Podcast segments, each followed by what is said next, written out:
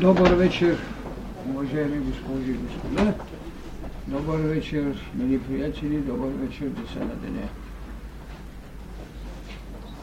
Има неща, за които, както съм казал, азбуката няма да стигне, за да бъдат казани в тяхната пълнота. Има пътища, които, независимо от обещанието за вечност, не могат да бъдат изходени. Но има един път, който трябва да бъде изходен. Пътя между човека и Бог. Това е, което учението път на мъдростта предоставя на своите деца на деня. Благодаря ви за. Както знаете, тази вечер стигнахме до брега на един голям океан. Океанът на служението или, както е казано тук, служението като свобода от еволюция.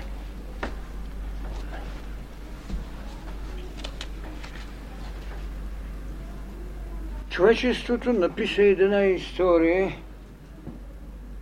както по предишните лекции казахме, именно с идеята, че човекът е едно сътворено същество и едно благодетелствувано сътворено дете, получало диханието, прави своя история – история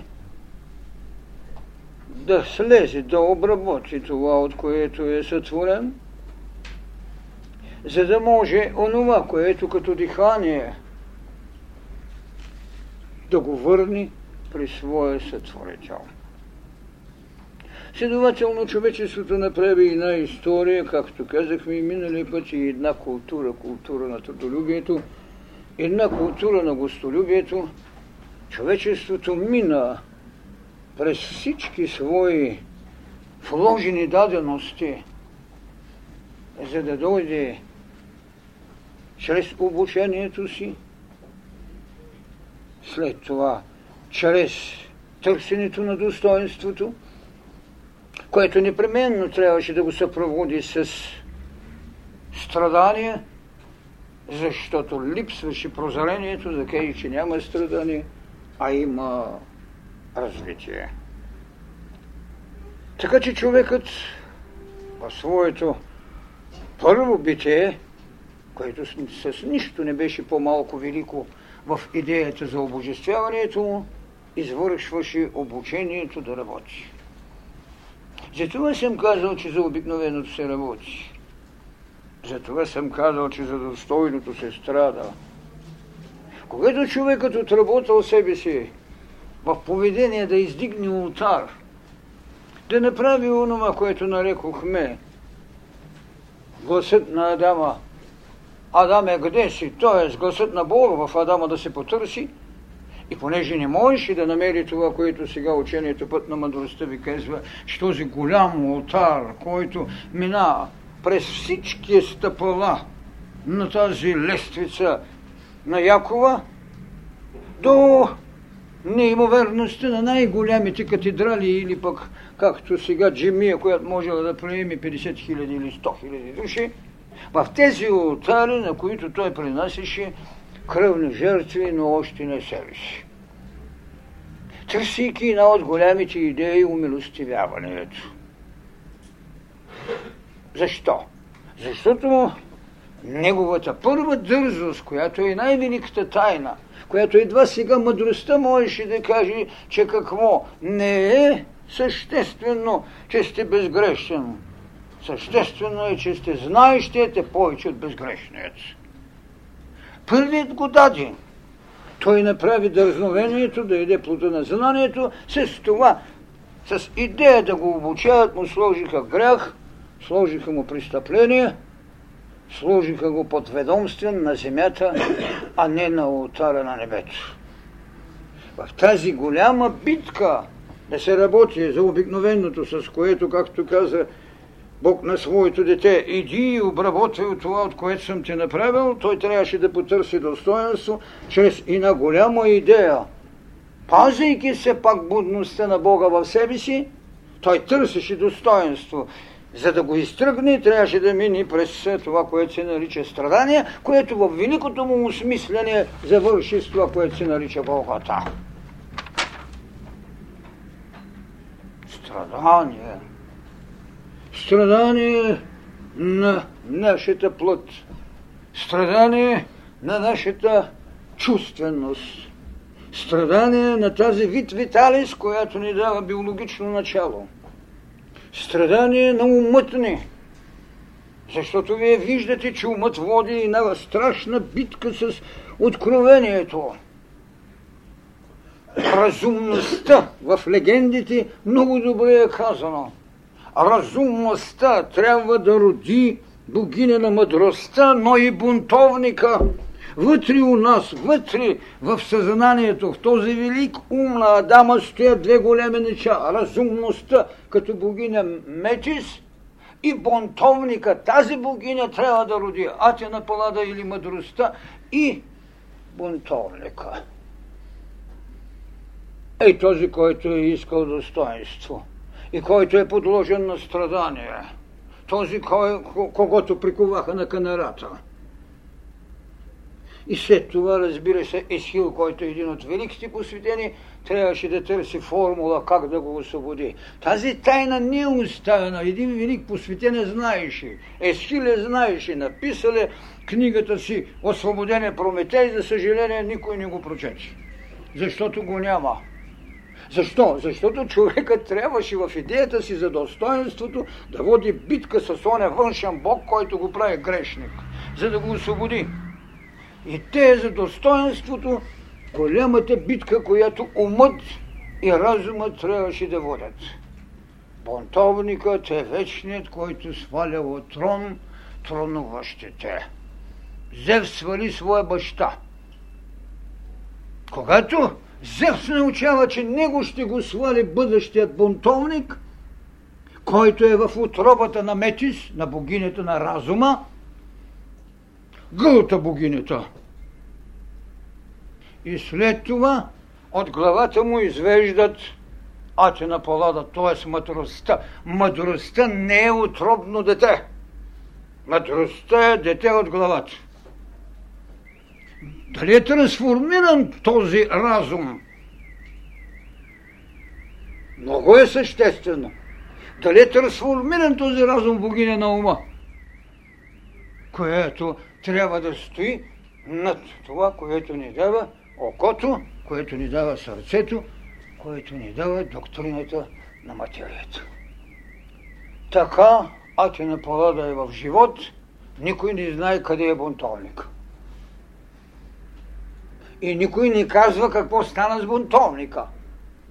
Ето един посветен каза, че го приковаха.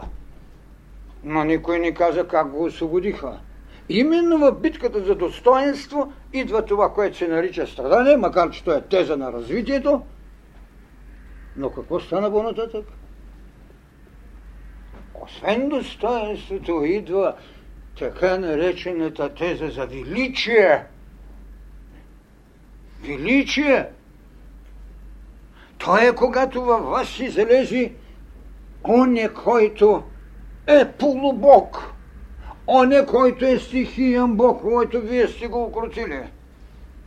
Когато от вас се роди Атина Палада, но Атина Палада трябваше да води битка с Посейдон, с една стихия, която у нас е 90 на 100, а мъдростта колко е? Тази голяма тайна, тази иерархия на човечеството – и идва битката или това, което казваме иерархията за величие. След като сме имали битка за достоинство, която ни принася страдание, ние отиваме в битката за величието, която иска жертви. Това са иерархии, които съответните, разбира се, концепции – като религиозни учения, станали религии, подготвят човек. Но свършва ли битието на човека до там? Можеше ли да кажем и тази голяма жертва след това да прерасне в най-великото нещо? Идеята за божественост. Тя какво иска? Добре, научихте се на жертви, приехте страданието, обработвахте се. Какво иска великата тайна на божествеността? Иска служение, което безспорно ви дава възкресение. Една от най-великите тайни. Идеята за възкресението стои именно като поведение, като динамична възможност на освояването на историческото небитие, което безспорно винаги е и духовно. Затова казвам, че историята е провиденция на духа, а не на фактите. Тази тайна на възкресението, което е дава обожествяване – тази тайна или това битие се осъществява с една от най-великите формули. Там не работите, там не страдате, там не правите жертви, там имате служение.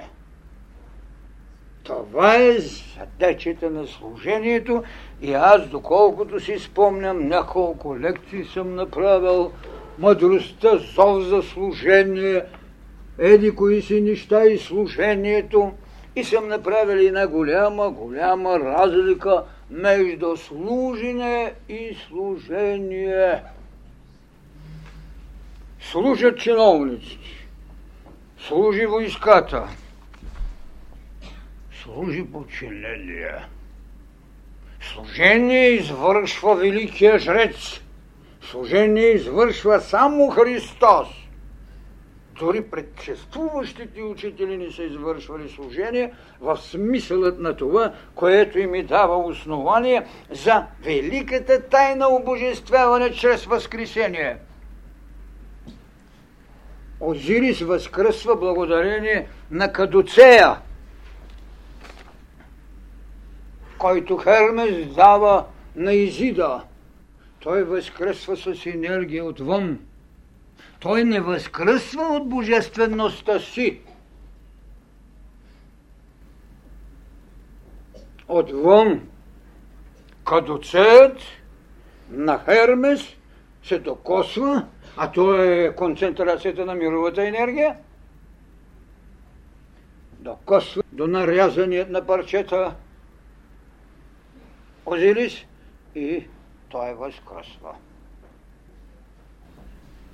Кой може да владее жезла на Хермес?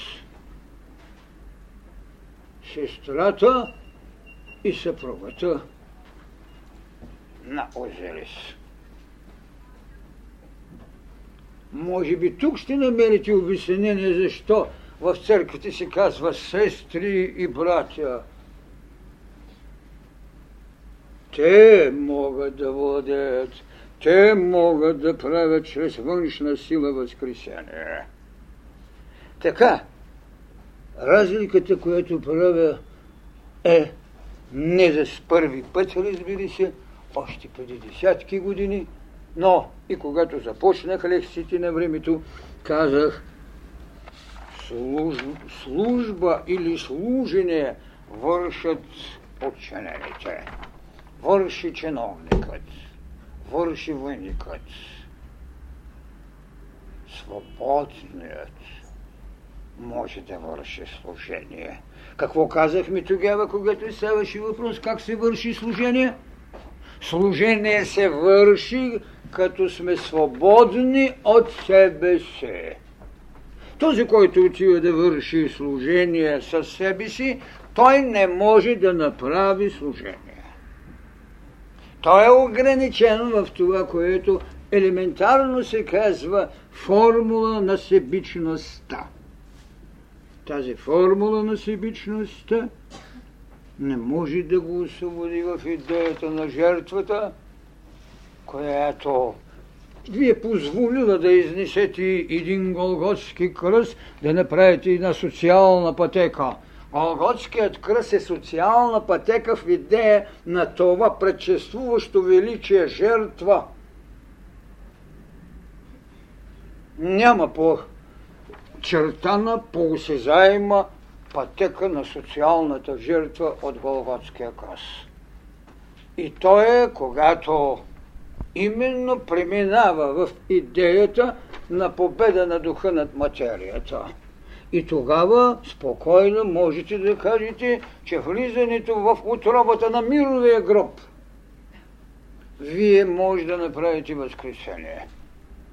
Точно това възкресение е формулата, с която вие извършвате обожествяване.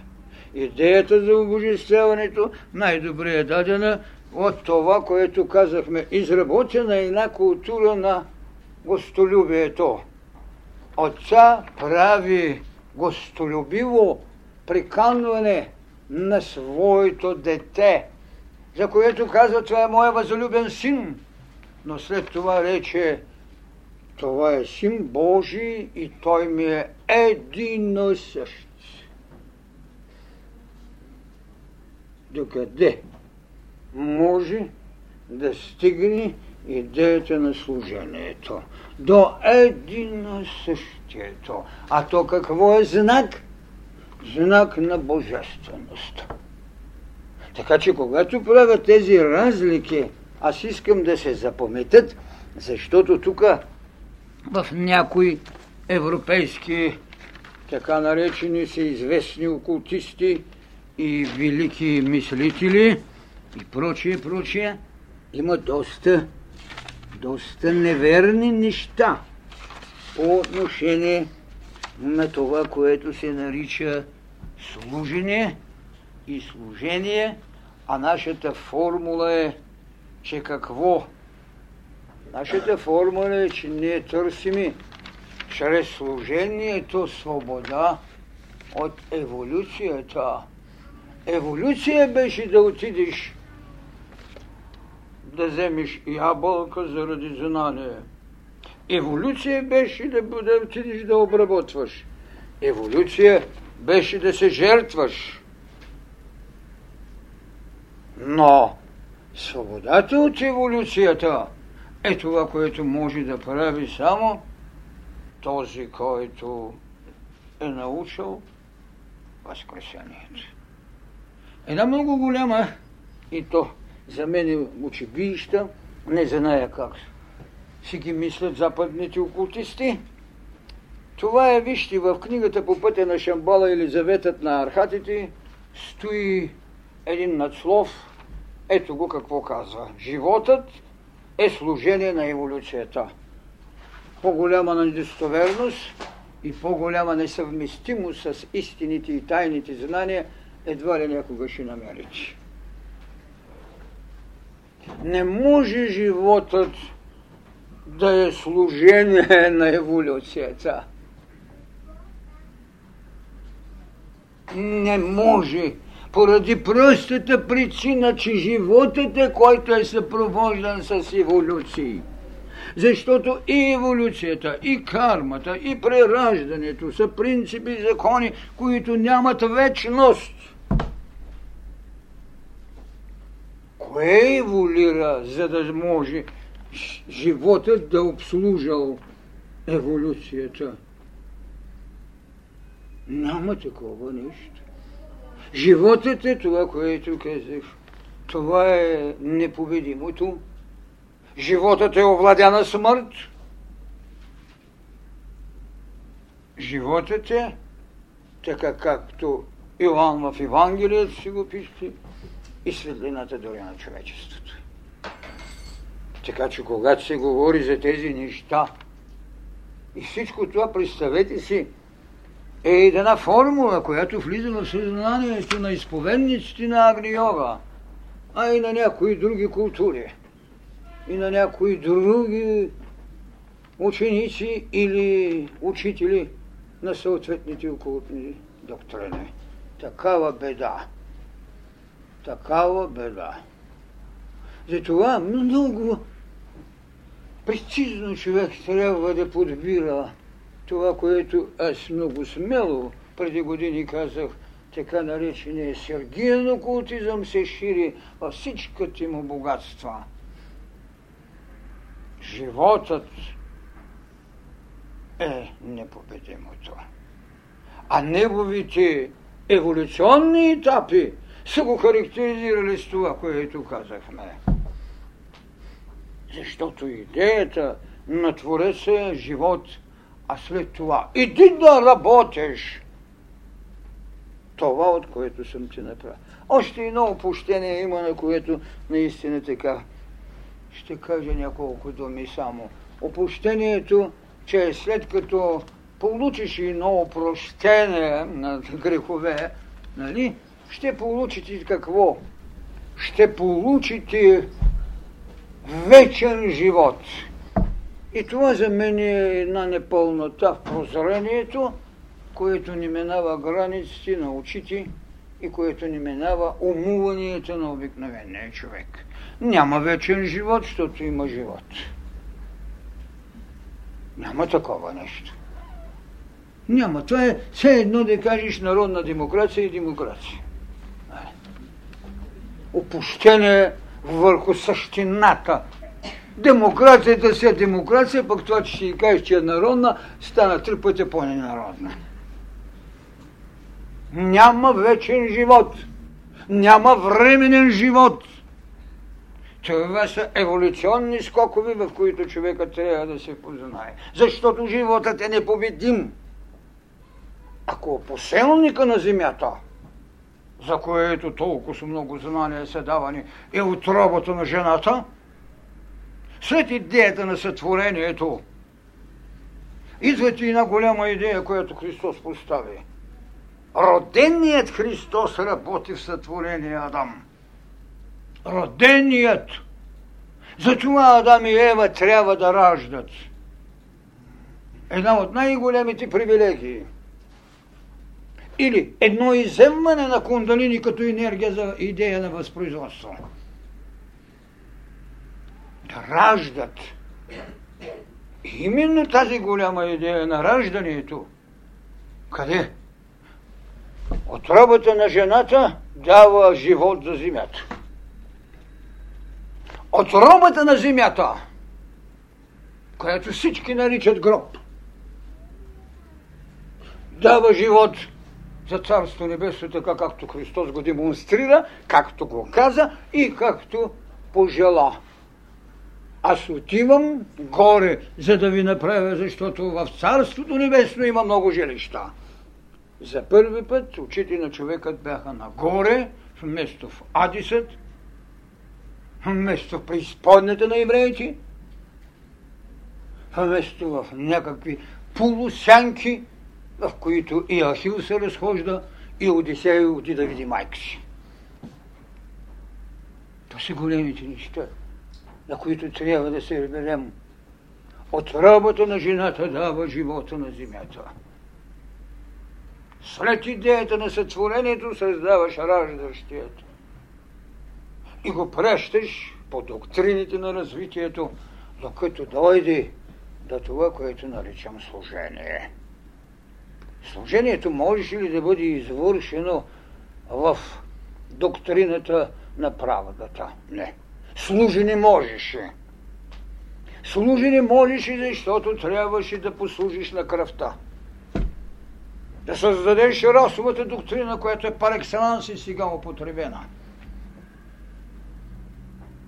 Не можеш. Не можеш и да се направи и в така, както го казваме, голямото и голямото въображение на митологичните богове.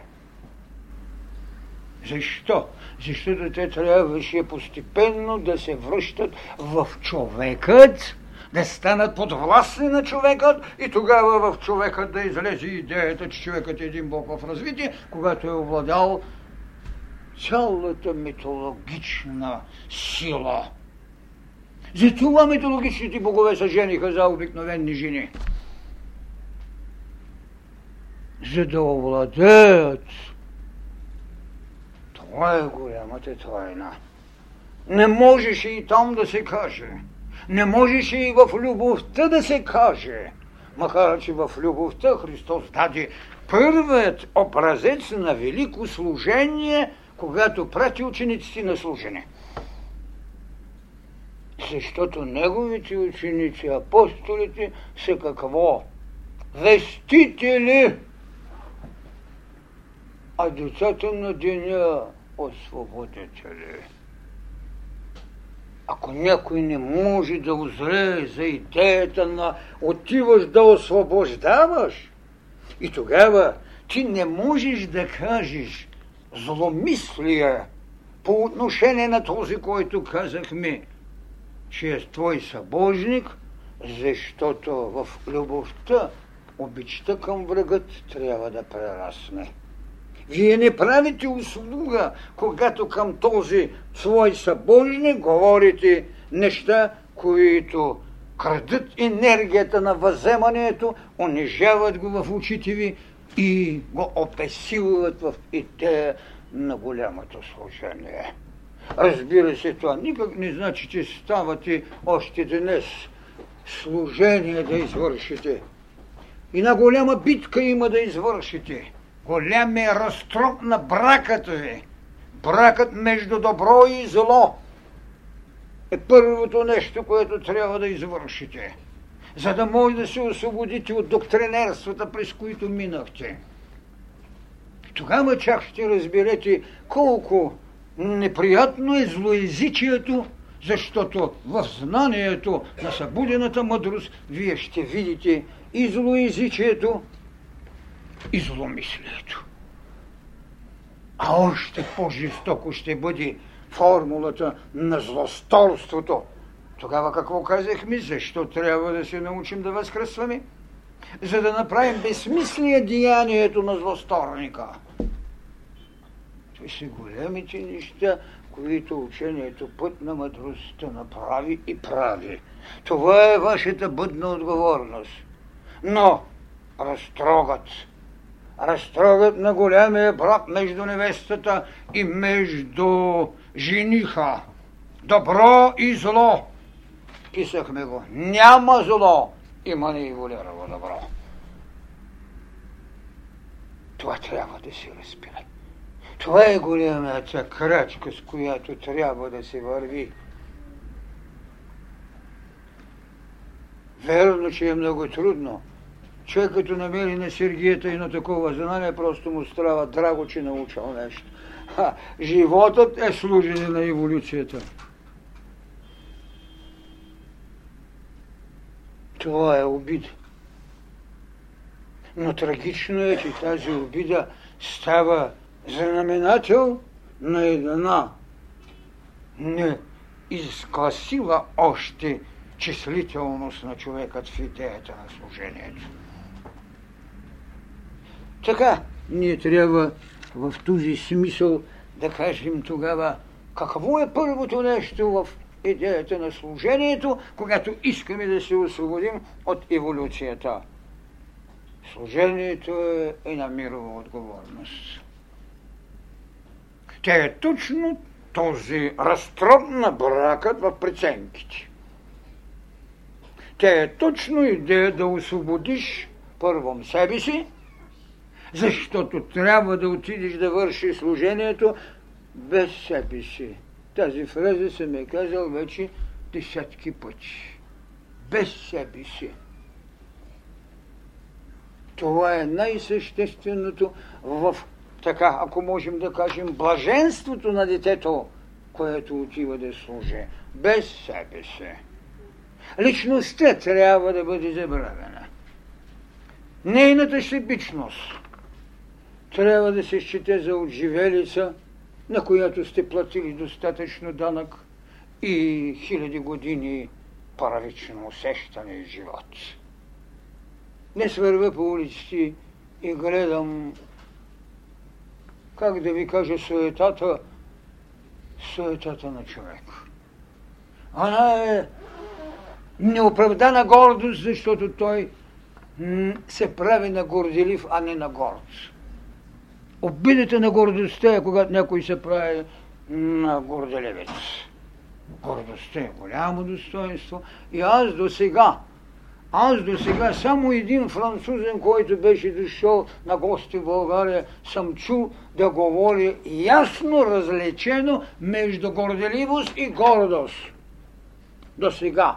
В цялата култура на света не могат да направят елементарната разлика между горделивостта, която е себично унижение и параванно хвалене, с гордостта, която е образът на жертвата. Това са страшните неща. Именно това, което искам, това е, че служението е на мирова отговорност и то никога не чака награди. Никога. Изначални лекции ви бях казал, че ме е омръзнало от молитви, които казват, дай Господи, дай Господи. Никой не каза, вземи ми Господи. Ужас! Награда в служението няма. За да ви направя генерална разлика между това, което християнство остави не Христос, християнството. Защото Христос е незаменим и неповторим. Може да има повече вече, но неповторимостта. Знаете ли, апостол Павел, който за мен извърши много голямо дело, той даде, така да се каже, доктрината на универсалността вместо сектанството, което евреите ще да направят от християнството. И казва в посланието си, свърших дялото си, пожертвах, направих това, сега чакам венеца на наградата. Господи, апостоли, ще си го вземеш венеца. Ако едно дете в идеята на служението си поиска награда, той не е извършил служение. Той е извършил апостолство. Той е извършвал армията на юдеизма, която отива да наложи кръвта като властност за знака на расата. Защото и тук се говори за раса. Въпреки, че Алис Бейли, един от образите на големите учители, твърди много и твърди хубави неща поставиха на света и все пак говорят за раса. Когато се говори за на духовна раса, това е съвършенно друго. Когато се говори за кръв, като белег на расата, това е вече погром. Поне след хилядите години, поне пред прага и в прагът и в колоното на третото хилядолетие. Така че служението не търси награди, то прави освобождаване. И знаете ли, може ли тогава свободния да иска награда, т.е. да го обременят? Трябва да я пази. Дали му един орден и той го сложил там за поколенията да правят молитва и когато дойде нещо да отиде да го кажат пред властите, че искат награда. Бил партизан скочен. Ужас. Няма награда. Има освобождаване. Как го направи един човек, който остави знаците на служенията в хилядолетията? Как ги направиха? Символни знаци. Този, който иска да разрушава, трябва да знае да възвръща. Няма Бог до сега, който само разрушава. Има Бог, който разрушава и възстановява. Такъв е и Шива, такъв е и Дионисий, такива са и египетските благове. Когато искате да разрушавате, трябва да знаете да възстановявате. А кой може да възстановява? Свободният. Свободният. Така че, ето ви едни знаци, които ви остави човечеството. Вземете, например, един дедал. Оставя ви ли знак на свободният? Знак на свободният той остави пред всичката власт, която цар Минус му наложи в този голям дворец, наречен лабиринт в нас човешко тяло, с неизбродностите и с заключените врати. Заключеник стана Творецът. Какво направи? Направи си крила. Крила. Какво направи Херострат? Разруши храма на Диана, за да дойде християнството. А те го наричат насилник. Какво направи Фетон? Баща му го учи да не отива към слънцето. Да, той изгоря, но тръгна към слънцето. Това са големите неща. Първата идея за свободата е какво? Свобода от страх. Свобода от страх. Това, което като културно вношение и като боговластност беше пратено на боговикия. Страх, страх от боговластника. Затова голямата свобода е свобода от себе си, т.е. от това, което е смутено. Затова много пъти съм повтарял, ако в Христос, Исуса, една клетка бе недоволна в идеята на тази мирова жертва, нямаше да възкръсне. Затова съм казал, че един посветен, който може да бъде и на осмото стъпало, ако и наша обличка има само някъде в четвъртото или третото стъпало, ще го върнат, за да не изтича мировата енергия на служението, за да няма основание еволюцията да промуши своето течение и да разколеба и голямата идея на жертвата. Защото колкото и да е велик Галилео Галилей, все пак горе не можа да каже, че е готов да умре, кога слезе долу пак повтори, и все пак се върти. Но долу, на земята, там каза, все пак се върти. Е, ние го цитираме за утешение, защото същата горе-долу човешка еволюция прави всеки по-отделно, било на режим, било на патриарх. Намерихме извинение, че един голям човек не можа да приеме с героизъм и отговорно смърт, но като слезе долу, рече все пак тя се върте. Защото уния нямаха сили да го качат втори път, за да го изгорят. Преценете ги тези неща. Една шупличка, ако има някъде в третото или второто или в четвъртото ви стъпало на посвещението, от която може да изтича енергията на еволюцията вместо служението, ще ви върнат. Защо? Защото трябва да бъде свободен жертващия Бог. Затова казваме, че човекът е един Бог в еволюция. Не сме казали, че човекът е овладян Бог а ние ги нарекохме стихийни богове. Правете ги тези разлики, за да нямате смут, когато говорите, че човекът е Бог в развитие.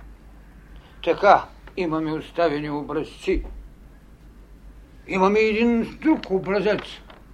Ето вижте последния син на Якова Йосифа, понеже се ползва с покровителство на неговия баща, неговите братя, решават да го пребият, но след това го продават. Знаете ли, когато братите решат да прибият брат си? Когато този целият рояк от братя мисловни, които имаме, решат да убият душата ни. И го продават за 20 сребърник. Така че този, когато продадат за 20 сребърника, трябва да се приготви да стане пръв министр на Египет на великата школа на посветеници. Пръв министър на Египет. След това продадаха един за 30 сребърник. Виждате иерархията, виждате символите. И този, когато продадаха за 30 сребърника, стан сина, стана син Божий. Това е. Служението може да ви направи син Божий. Жертвата ви може да ви направи пръв министър. Това са големите символи. Служение. Йосиф трябваше да служи. Той служеше. Христос извърши служение. Затова гостолюбието на Отца ела си не може и седни от десно на Отца. Зато и когато апостолите се надпреварват кой да седне от десно, той и казва майката на Йоанна, нека моя син да седне там от десно. Може ли да върши това, което аз мога? Разбира се, че всяка майка, т.е. всяка обич у нас, ще каже, да, да, може, може.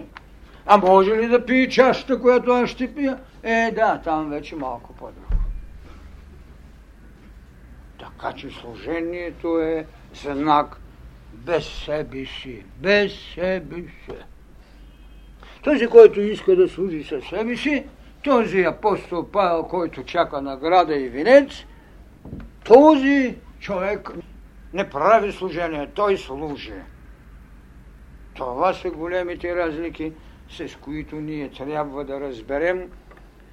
И зато и тази иерархия е дадена между Йосифа, макар че това е една голяма аналогия, и Христос.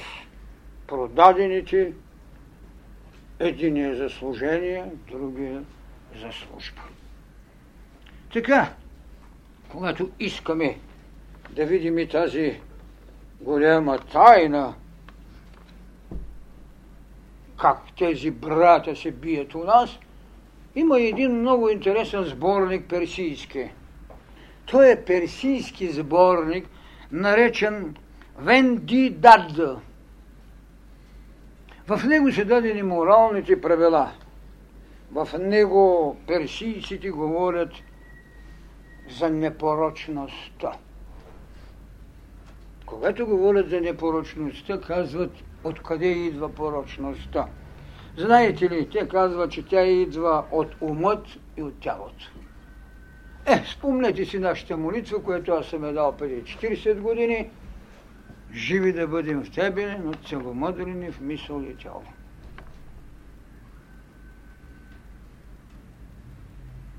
Вен Дидад го пише, че порочността идва от мисълта и тялото. Какво казахме в молитвата, която си четете? Е, когато искате. Е. Но когато я четете, знаете тази велика тайна.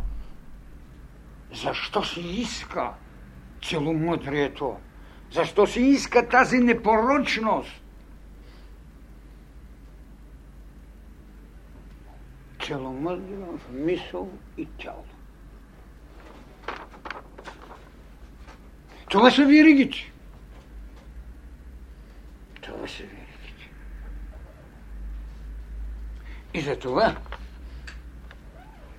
тези големи жертви трябва да се отработват, за да няма този страх, на непознаване на смъртта, че е врата на живот.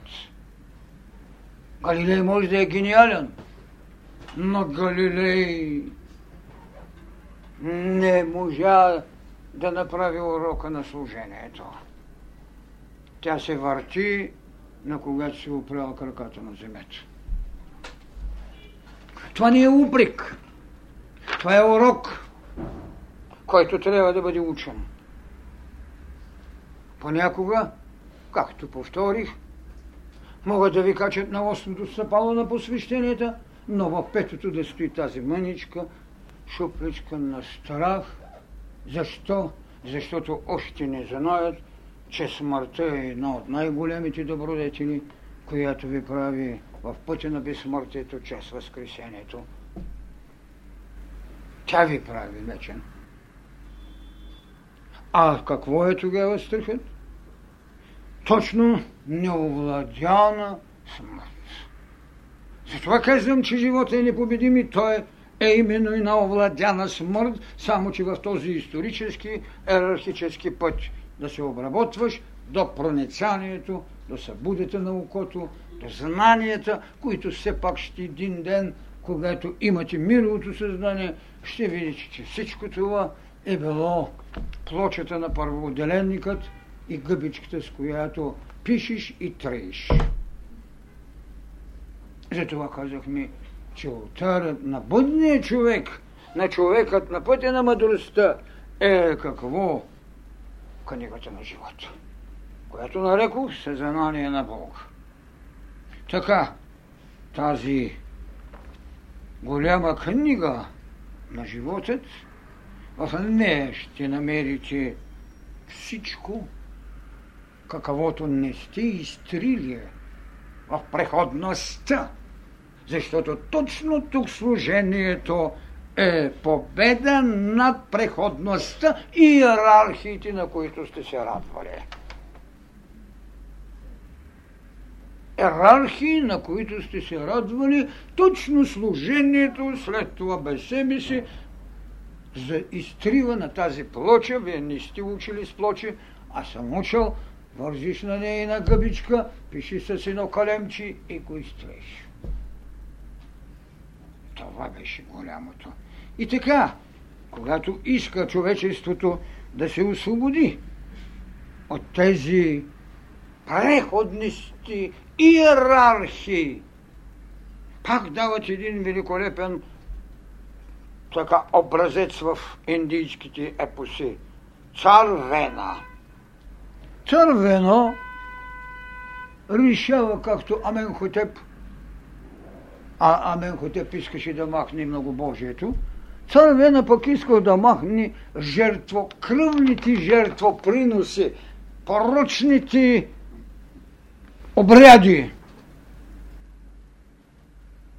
Верно е, за една баба иконата е цял Бог. Но цар Вена решил да ги махне. И какво мислите, че, че е станало? Цар Вена е заловен и от остри треви е нарязан на парчета.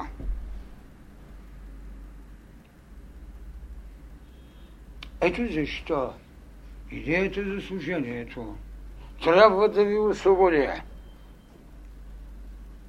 от това, което наричам египетски школи. Трябва да ви освободи от това, което наричам епосът на Индия и епосът на Гърция, на Елата.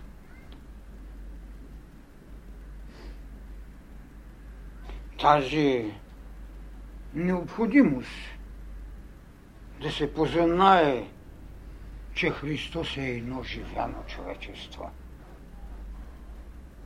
Това е Христос. Той е цялото човечество живяно във всичко това, което ви казах. В тази голяма иерархия, в която трябва да наделяете. Христос е живяно човечество. Тогава вече вие можете да кажете аз овладях смъртта. Защото идеята да познаете битието е повече от това, което може човекът да остави като път. Аз съм хлябът и живот. Je suis le pain de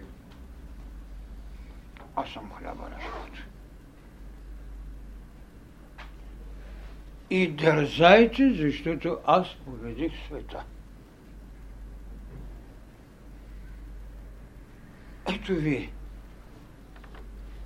пътят, по който е вървяна. Разбира се, че човечеството е много смутено. Човечеството е люляно в най- дългата люка на световната мисъл.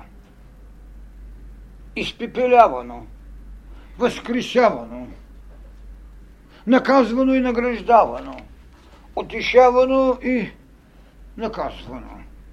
То трябва да намери нещо, с което да се наделее. Тогава какво трябва да направи? Да му предложим това, което чух Европа да предлага и тук някои неща. Ами ги казват, нали, аз и миналия въпрос ви казах, да изградиме едно райско човечество. Аз не мога да си представя, това, и това не е проблем на социолозите. Това е проблем на духовното, така да се каже, елитното мислене, дори богато, окултно, напоено, импрегнирано с окултизъм. Можете ли да се представите докъде е стигнала мисълта на човечеството, че иска да изгражда едно райско човечество? Което е жива беда. Първо райско човечество нямаме освен и на дързо за знание и на наказание. А какво беше раят, когато окултистите го разтълмеха? Мисълта. Мисълта ли е върхът на постижението в еволюцията на човека? А ние искаме служението да го освободи от еволюцията дори. Мисълта ли е? А работил ли е някой с това, което се нарича духовните същности? Не е важно дали се признава субстанциалността на душа, на дух. Никакво значение няма. Има значение едно, че те имат енергии, които ги пращат. А че някой не може да ги дефинира и чрез мисълта си си обслужва с тях, не значи, че те не са. И тогава, когато му порасне мисълта, тогава човек ще разбере, че над неговото мислене е стояло нещо много голямо, както над обикновеният ученик по химия, когато иска да направи сярна киселина, ще ви каже, че H2 и ще вземе сярата в четвърта SO4 и готово. Ето ви сярна киселина. Готово. Това ли е сярата? За алхи, алхимикът е злато. Тази алхимия трябва да извършим, за да можем да кажем и тогава, ето, ние правиме едно служение. Словото стана плът. Това е алхимията. Това е виждането на Иоанна.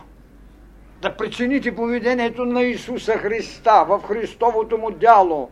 На служение да го прецените като Словото стана плът. Това е големият урок. Това е да съхраните великата тайна на Възкресението, която наричам след гробна властност.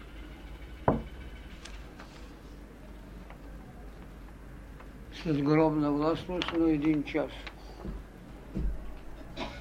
не може тази тема, трябва да истина да ми извините.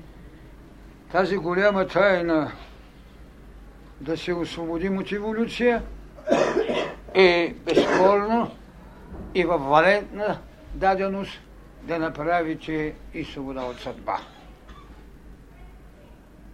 Благодаря ви. Така. Приемам въпроси. Добре.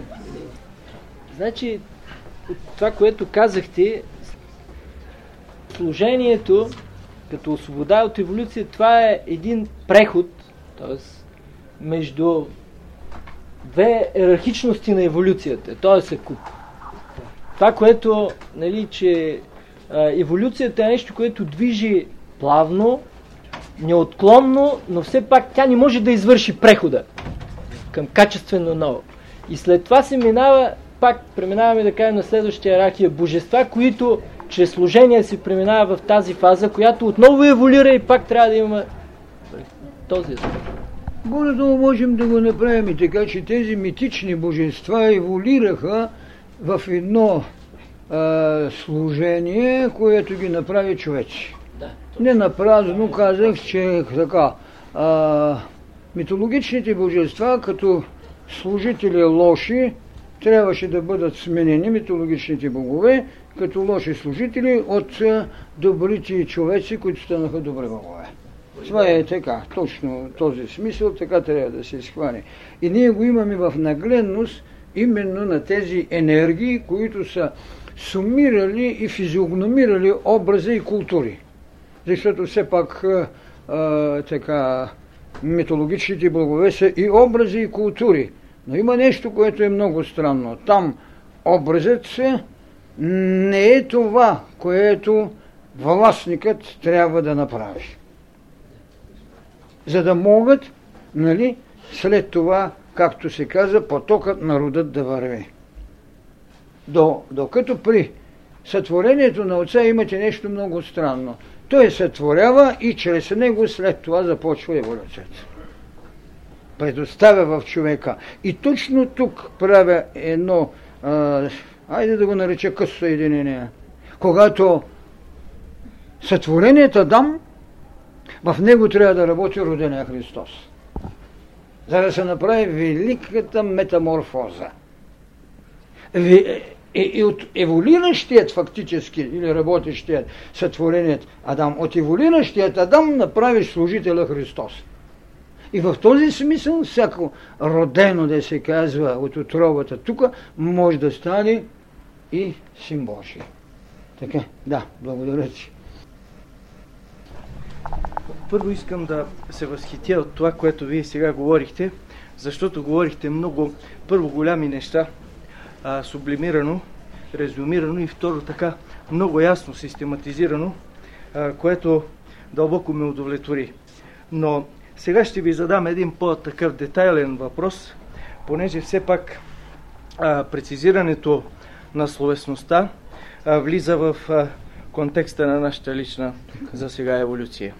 А, където казвате горделивостта и гордостта, аз до сега за себе си съм разбирал а, достоинството само по себе си като едно съдържание, което представлява всъщност а, онова, на което самата, ако някаква все пак съществува гордост, закон на гордост, а именно а, неговата вътрешна а, опорност. А, замествах го с достоинство и така не съм се специално замислял и диференцирал горделивостта и гордостта. Та искам да попитам, къде да сложим в такъв случай самото достоинство? Аз говорих, че след като е пратен човекът да се обработва, т.е. това, което като първа гама слагам работата, затова в това една строфа съм казал, за обикновено се работи. За достойното се страда. Търсенето на достоинството, това е да успеете страданието да го трансформирате в развитие. Това е достоинството вече. Вие не сте жертва на страданието. Вие устоявате, като го реформирате, преобразявате с това, че тази болка ви е болка за развитие. И когато именно сте надмогнали, тогава сте направили насладата на от развитието. От тази наслада вие сте добили достоинство. Вие сте изтръгнали, а, така както се казва, трънът, за който апостол Павел се се оплаква, че злото като трън се го боска. Той е искал да мисли добро, но тръна на злото му вземало. Апостоли ще вземе, защото ти поиска наград. Ето кое може да изхъби достоинството. Идеята за наградата. Много е съществено да. и ти благодаря. Да. Много е важно това. Да. Затова съм казал в тази теза. За обикновено се работи, за достойното се страда. И точно тук е умението, когато трансформирате страданието в изградено достоинство. Да. Сега, тук вече искаш да кажеш къде отива гордостта. Да, къде ще отиде пък тя сега. Сега, за гордостта, те е поведение, което могат да направят, може би, на милиардите единици. Гордостта е когато вие сте в служение. Тогава нито изживявате страха, нито се борите за достоинство. Вие сте познали това, което се нарича величие, защото за него па сте жертвали нещо. И тогава идва това, което прави Христос. Аз няма да позволя учителю да ви убият. Да. Казва апостол Петър и то три пъти, пет пъти. Изживяната готовност в служението е чистотата на гордостта. Тоест, че ти носиш прозрението и дрехата на жертвата. Това е гордостта. Тя не те разглезва да станеш горделивец. Само един французин чух, беше на гости в България, може би преди 20 години, по телевизията го даваха, не мога да ти кажа, някакъв научен работник беше и го подхванаха за тази теза, за така да се каже, иллюзията на гордостта. Наистина се възхити, защото аз тази теза се е браня от някога. Гордостта е несмутената готовност да възкръснете. Да. Горделивостта Но, но е. за съжаление в текстовете, в контекстовете на дори и свещените, се употребява думичката гордост и от тук вече идва едно объркване в А, общественото. безспорно е това, защото те правят съпоставка между учението на правдата, до известна степен и учението на любовта, но не и на мъдростта, която е предсета, че човекът е един Бог в развитие, а не е един раб Божий, който няма право да каже името на Яхве.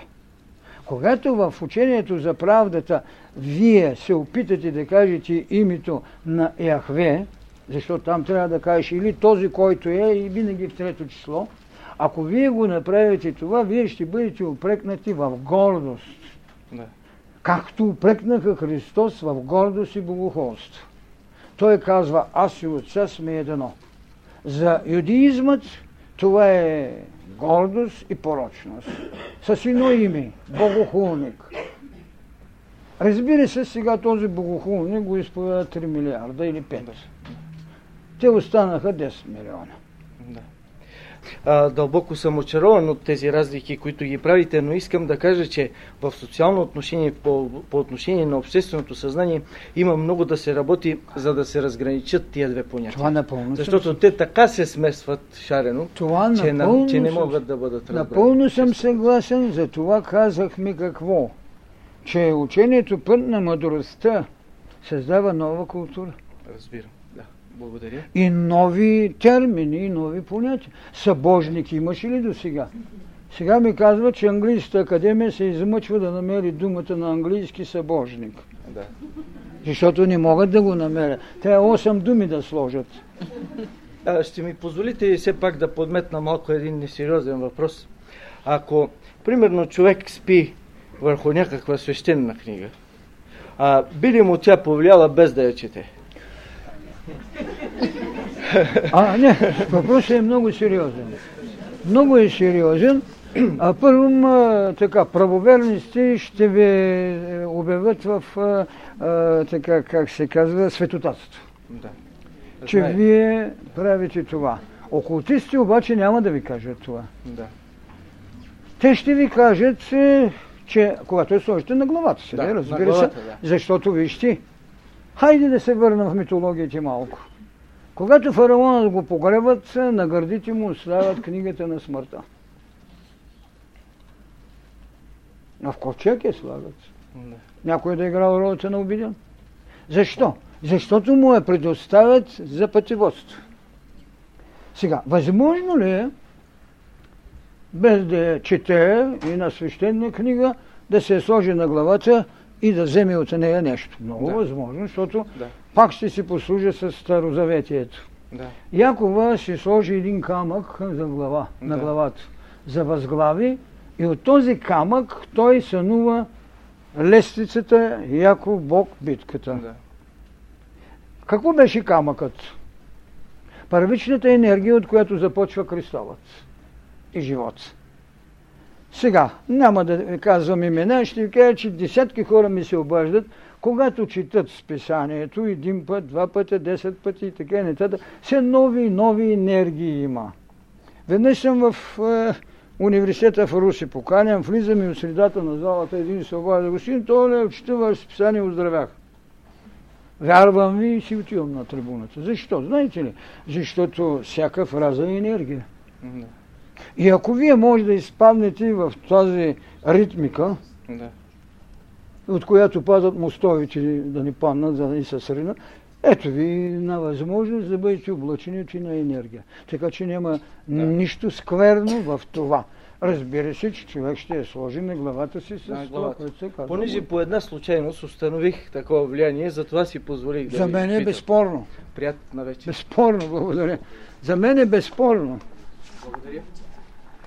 Въпросът ми е, имате ли усещането, че Западна Европа или дори САЩ с многобройните институти за философски учения, с формално декларираните права на човека и свободи, някога ще осъзнае, т.е. ще направи разликата между гордостта на един балкански народ, който да. има философия, и горделивостта на един американец, който има всички блага на рая. За мен са ясни нещата и аз съм казал десятки пъти и той пред телевизия и всякъде. Европа не можа да роди нито един мъдрец, нито един учител. Не можаха да родят. Следователно, като самородно злато, те не могат да си направят украшението. Украшение на културата на духа. Те винаги са правили ренесанси с чуждомислени и с чужди възможности. Няма да говоря за Америка, където се надпреварваха биячите. Има нещо друго обаче, това, което ние трябва да получим като потвърждение на духът или това, което митологията, голямото въображение на митологията създаваше цивилизации – Тайната е, че малко хора се научиха да разтълмят митологиите, от които биха направили реализирана цивилизация. Това, което казах за един вулкан. Сега ние се хваляме, че имаме роботчета, имаме какви ли там, сега вече виждате, че за секунди предавате си знанията от единия край до другия, интернет, какво ли нещати. Обаче всичко това се движи с енергии, за които даже на нас искат да ни вземат така наречената АЕЦ. А един е, бог на огъня, какъвто беше вулканик обаче, той говорише и със словото си даваше енергии. Това е което ние ще ми даваме.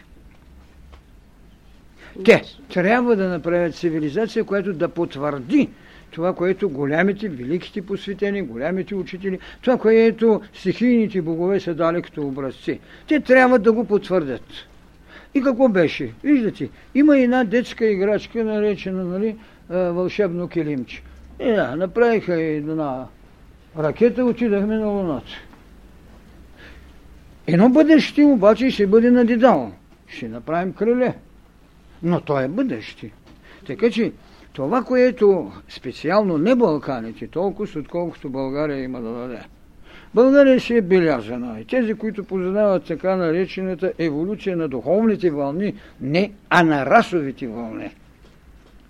И тази теза в петата коренна раса, в нейната шеста подкоренна раса, това, което ние ще направим, това е да изведе живицът се, който съставлява шестата коренна раса с една нова доктрина, пътя на мъдростта. Това е. Иначе те само до сега, само един а, а, Анри Бергсон даде една идея в неговата интуиция, учение за интуицията. Тя е малко по-особена, не е древната интуиция, да кажем, на Плотин.